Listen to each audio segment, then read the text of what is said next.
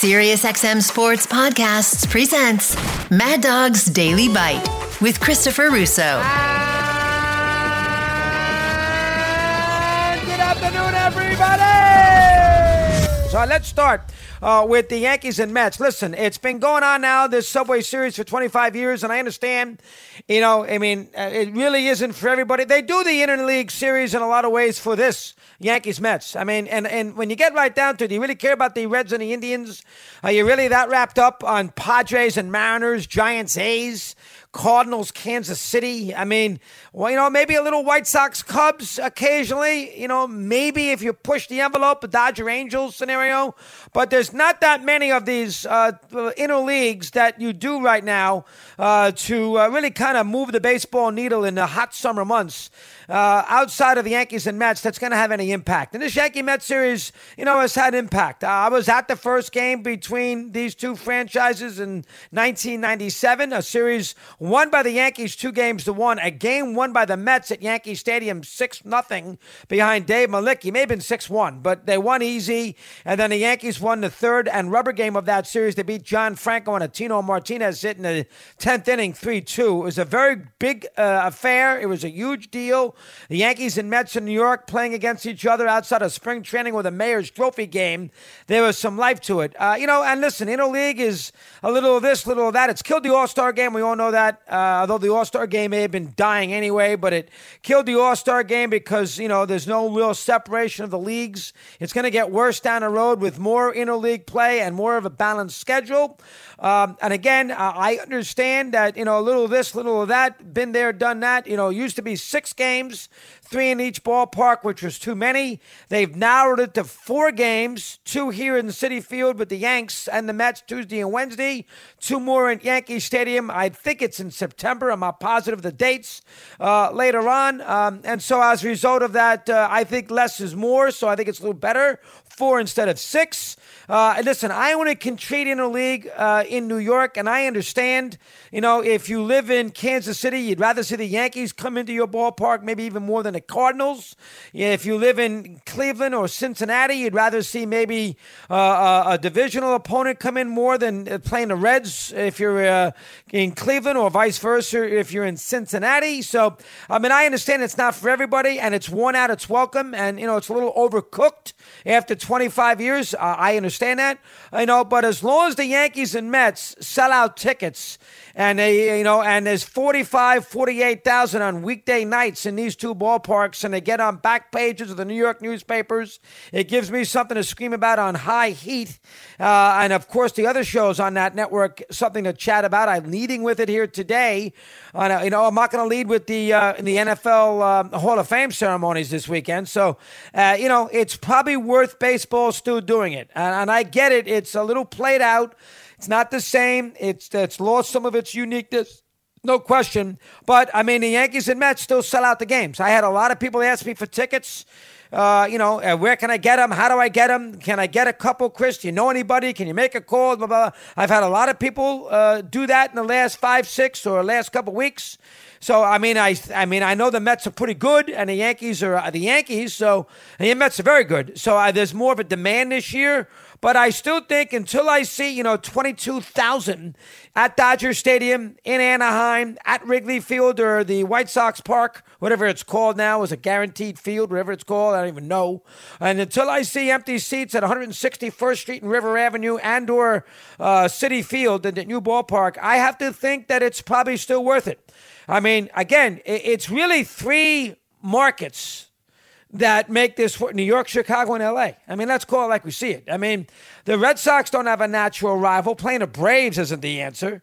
You know, the Blue Jays don't have a natural rival in the other leagues. So, I mean, I get it that in certain, you know, the Phillies, who are they going to play? So, I mean, eh, there's not two teams in their towns. There's only three, and there's a couple in their states.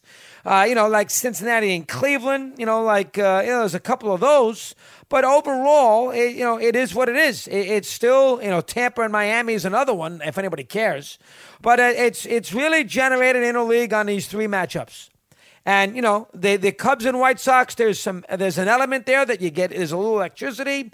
Dodgers Angels, there's some electricity, I guess.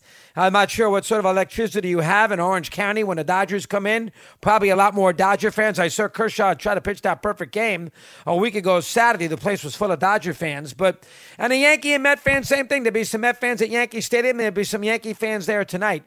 But until I see empty seats in those three facilities, Interleague is still going to be going on. That's all there is to it, whether you think it's played out or not. Now, as far as these games this week here in New York with the Yanks and the Mets, I mean, these games are, you know, these this game's got some juice to it because, you know, listen, the Mets are 50 something, they're 20 something games or uh, 22 games over 500.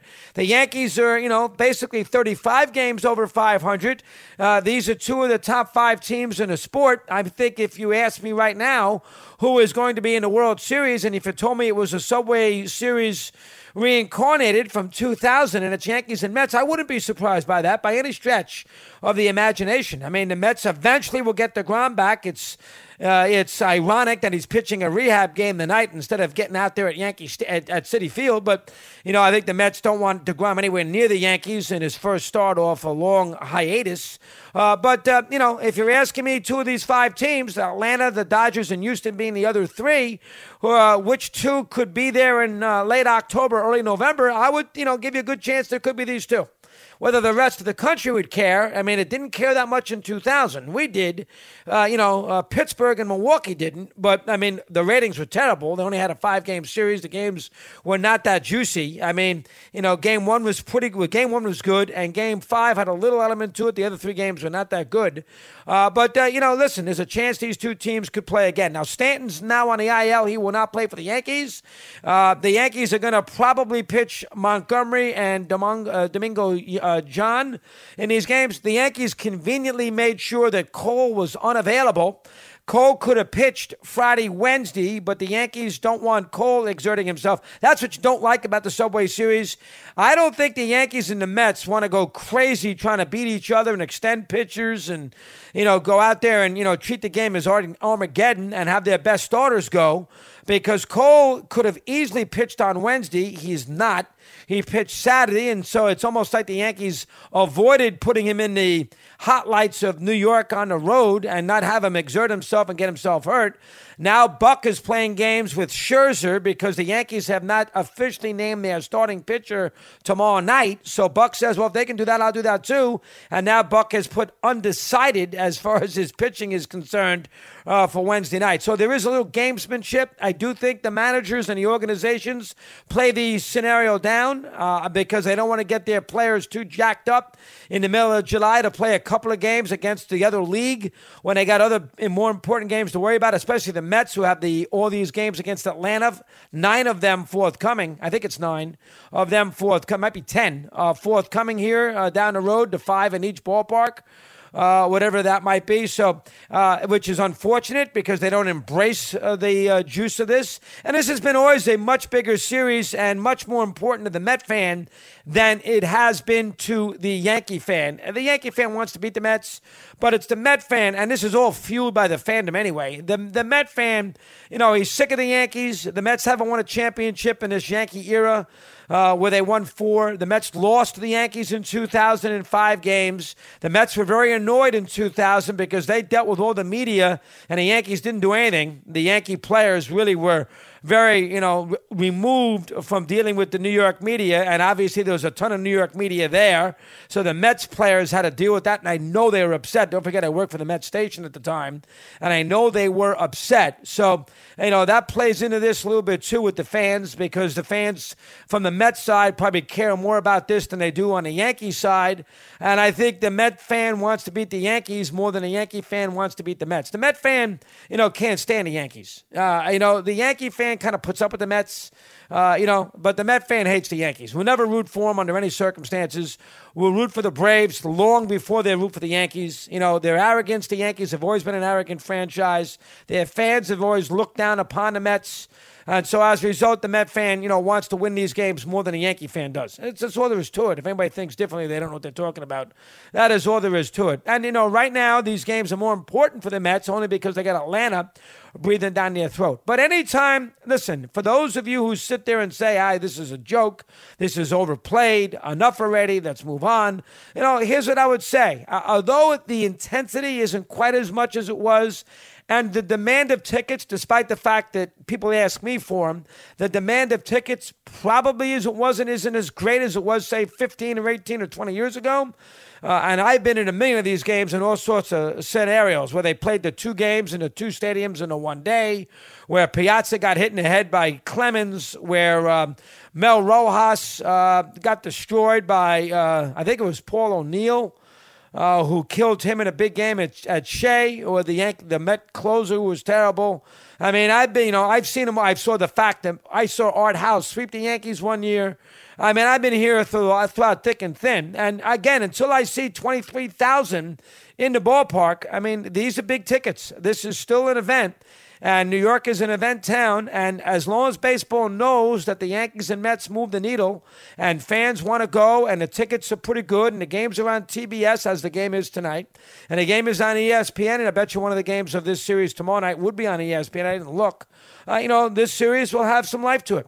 Cubs and White Sox will have some life to it when they eventually play too. I don't know when those games are. Are they this week? I don't think they know. The White Sox are playing Colorado this week, so I don't know exactly when those games are. I can't. I, I know Dodgers and Angels have already played. The Giants and Athletics, I think they played one of the series, not the other. Uh, but you know they sprinkle them in. It's 162 games. Anything to get you through the year. Bigger games for the Mets. I think more important for the Met fan. I think you will see Scherzer tomorrow night, despite the uh, you know the shenanigans by Buck. Uh, and I think you'll probably see, you know, I think you might see Taillon for the Yankees tomorrow night. Uh, John pitched against the Astros last Thursday and got banged around a little bit. Will the Yankees throw him out there again? Uh, I, you know, listen, um, it's uh, it's an advantage for the for the teams. They play two road games, so they don't have to travel. So that's nice. They, you know, that means they play 79 road games instead of 81 road games. Uh, you know, Judge will be a factor. Lindor, who hit three home runs against the Yankees last year, will also be a factor. It's right up before the deadline with the trades next Tuesday, so that helps too. Yankees and Mets, two games. Middle of July, late July. Long drudgery of the regular season, long way still to go. Football on the horizon. What the hell? Want more Chris Russo? Listen to Mad Dog Unleashed weekdays from 3 to 6 p.m. Eastern on Mad Dog Sports Radio, Sirius XM Channel 82.